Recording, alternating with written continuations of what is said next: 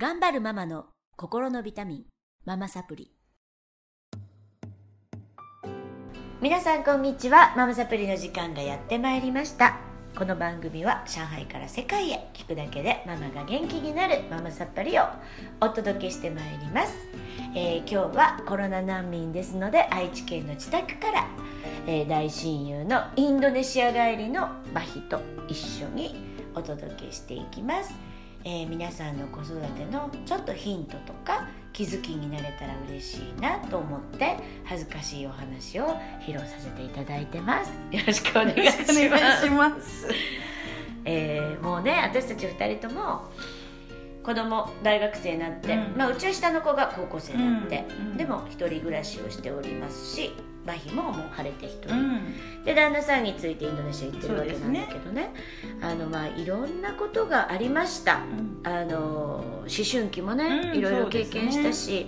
で,、バヒのしんちゃん？うん、下の声ね、お兄ちゃんはそんなにんは思春期。先週ね、うんちょっと,、えーと穏やかなうん子っていうことでお話したけど、うんえー、真の中二病？中二病ですね。いわゆるひどかったっていう。まあまあまあ思春期の中二病した普通のまあ普通の症状症状やと思います、はい、もうなぜ何を言っても不機嫌。うん。ね。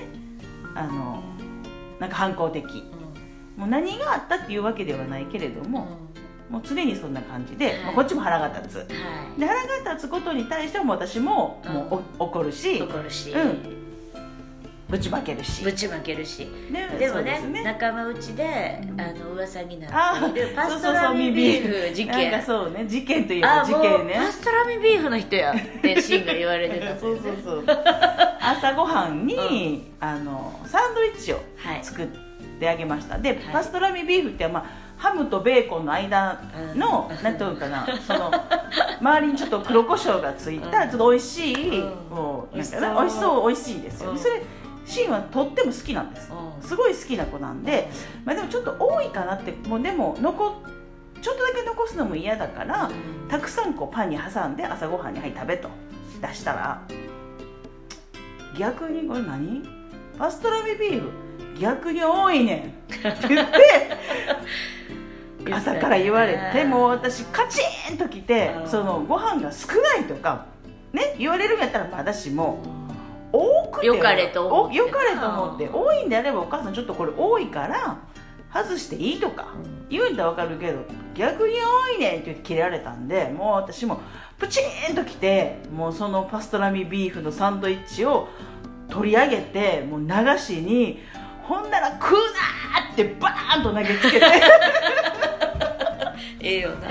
多分その時に今思い出すと多分もう出ていけと。そんなご飯に対してまでそんなこと言うんやったらお前一人で暮らせって言って学校のカバンとを全部もうあのテニスしてたんでテニスのラケットとかも全部マンションのポーチに全部 掘り投げて、ええ。で最後になんか一応向かいあの真の名前で作ってた通帳もこれで生活しろって言ってもう引きずり出してもう本人に通帳投げつけてうん「出ていけ!」って言ってうん。言ったことがあります、面白いな。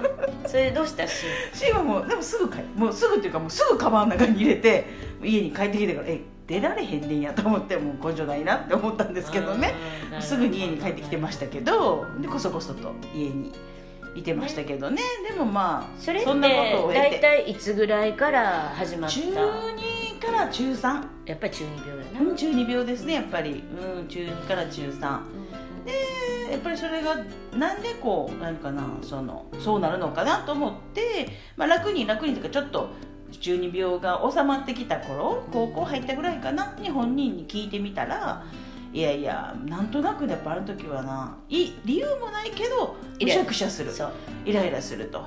だからもう何がって言われたら分からんとでまあだ確かに男の人はあの男性ホルモンがやっぱりね出てきていろんな体の変化もあってうん。確かにそれをお母さんにも言えない変化やったりするしそれを自分なりにそこを処理しようってするとやっぱりこうそういうふうになるのかなと思ってね。そう。うん、だからそこはもうだから戦っていくしかないんやけどそう。うちもでも3人男おっうんたんで、まあお兄ちゃんはバンって戸を閉めてガンガンガンって上上がっていくとかその程度やったけど、うんうん人によってねその出し方は違うからね。次男は小学校5年生ぐらいから不機嫌でしたね、そうそうそう。それぐらいの子お兄ちゃんもちょっと小学校5年生小ぐらい不機嫌5ぐらいから中1ぐらいまでやった、うんうんそうそう。ではね。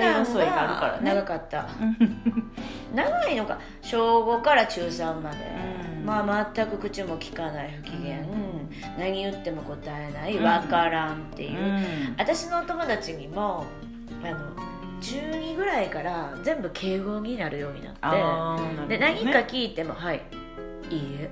分かりません」しか言わへんから。受験の時に志望校とか決めるのがね。はいいいえ。分かりませんが「どうやねん!」ってなって大変やったっていう、うんうんでもねこれみんなやっぱり通る道で、そうそうだからね。あのーなんていうのかなその思春期のそのホルモンのイライラと、うん母の更年期のイあライラがなんか重なるんですよね、きっとね。これは辛いね。あー、まあ、私たちだってイライラしてるうん。ちょっと鬱になったり、うん。体がほてったり、うん。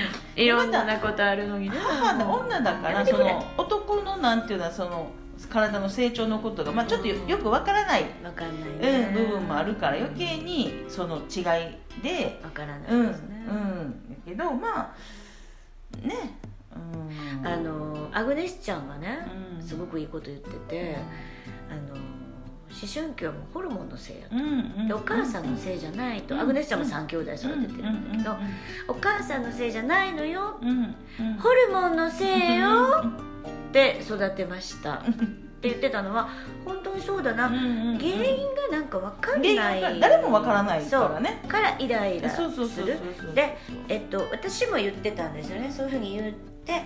家族に、えっと、イライラをぶつけんなとうん。やるんやったら部屋でやれってうん。言ってたのでみんな怒ってガーンと閉めてうんガーって走っていったりガーンってなんかぶなんか蹴ってる音がしたりはしてたけど家族をまで不機嫌にする権利はあんたにはないっていつも言ってたかな、まあ、それはしなかったけどね3人とも。でも不機嫌は不機嫌でしたね、まあ、だからまあ私はあののよく飲みに出かけてました、でいてもしょうがないそうね。でも、まあ、気持ちはねうん。あの聞いてあげたり、うん。あのなんていうかな。目を離さずっていうか、あのしてましたけど、だけどまあお母さん好きなことやるのが一番そうそう。だから私更年期もあるんで。だから他のとママ友の他の子の面白いそうまあ考え冷静に聞いたら面白い話題なんですよね、うん。そのまあ言ったらそのそう。あの私もそのサンドイッチを投げつけたとか、あの友達も話を聞いてもどこを聞いても面白いんで、あ面白おかしく捉えればいいかなっていうみんな面白くやってんなっていうぐらいに考えた方が、うん。もう向かっていけるというかね。うん。あの軽く。うなるん違うかなっていう気はねあのあの頃は本当にもう自分で乗り越えるしかないし、うん収めていくしかないし、何もお母さんはもうできないので、もうその頃はあのとっくにあの社会に育ててもらう時期に入っているから、多分社会と触れ合って社会とぶつかり合って生まれてる圧力なんだよね、なんか自我が目覚めてるけど、それをうまくこう伝えられない、うまく融自分がね合できない、うん到達してないからね、でもすごく大事な時期なので、あのまあお母さんお母さんはは楽しく生きてた方が私は多分お母さんが、うん、お母さんが多分こうそれについて悩んでると余計に多分息子は腹が立ってくるイライラする。けどもお母さんがまあなんか楽しくしてるんやったらああれだ自分がなんかそんな言ってるのがバカらしいなっていうふうにそう。なってくるような気がする。そう。徐々にね。それとあの家族病理みたいなのをね私社会福祉士なんで習ったことがあるんですけど、一番悪いのは同調すること。なんですよ、引きこもりとか、家庭内暴力、でそれの処方って必ずお母さんがうんはっきり自分の意見を言う。うん怒る。怒るね。あの感情的になる、うんあるいは出ていく。うんうんだからあ私のやってること正しいやん。うんって思ったんだけど、これ何を言ってるかというとやっぱりね、えー、と人って鏡なんだよよね、うんうんうん。あの子供とお母さんって、写し鏡、うん。だからお母さんの不安が子供に伝わる、映る、うん。あとお母さんが心配してることが子供がうん。余計自分の中に心配を作る。のでまああんたホルモンのバランス悪いなうん。ぐらいの,、うん。あのでお母さんちょっと飲みに行ってくるわ、うん。もうあんたなんか暗い顔見とったら、うん。お母さんまで暗くなる、うん。ぐらいの、うん。もうそんな感じ。そうそう。そうするとお母さんの心の中にある「あんた大丈夫」まあ思春期でしょ？うん。ホルモンのせいやろ、うん。っていうのが子供に伝わるので、だんだん良くなっていく、俺がやってることがそんなにひどいことなんかなってお母さんが落ち込むとねうん、思っちゃうそう。と思う。私もそれは思うから、ちっちゃい時からそれは心がけてたからお母さんが不安になると子供も不安になそう。るまあ、それは絶対そうかなと思うんでお母さんが大丈夫って思ってると子供も、あ俺がやってることって大したことじゃないねんなっていうふうに思っていくんで、うん。っていうのは感じるかな。そう。うん。だからお母さんも気持ちを腹が立ったらぶつければいいし、うん。そうそうそうそう。の方が止まります。うん、こっちもすっきりするしねお母さんもなんか言いたいのに言えないってそう。なってるとあれけどねあのちょっとパストラミビーフを。パスラミビーフ。流しに投げ込んで食うなんて言ってみたい。それですっきりするんだよね。それでみんながなあのお友達がな私たちの友達も面白いんですけど。あパストラミビーフやパストラろミビーフの人でしょ、う、うん、パストラミビーフやろう。やろうでしょ？パストラミビーフやろうは元気にしてる？ええよな。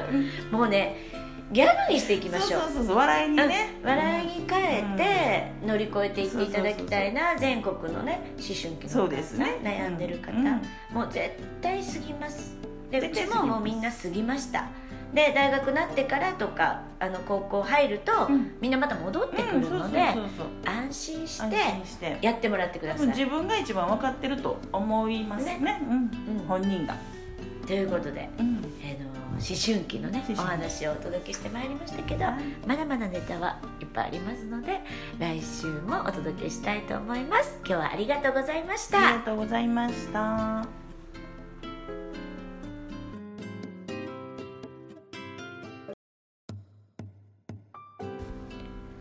いかがでしたか？あなたが笑顔になっていただけたなら最高ですお子さんやパートナーシップのお悩みをズバリ解決。音声ガイド付きあなたと家族の素質診断をなんとなんと無料でプレゼントしています。タイトルをクリックして詳細欄からお申し込みください。聞き逃さないようチャンネル登録もお願いしますね。それではまたお会いしましょう。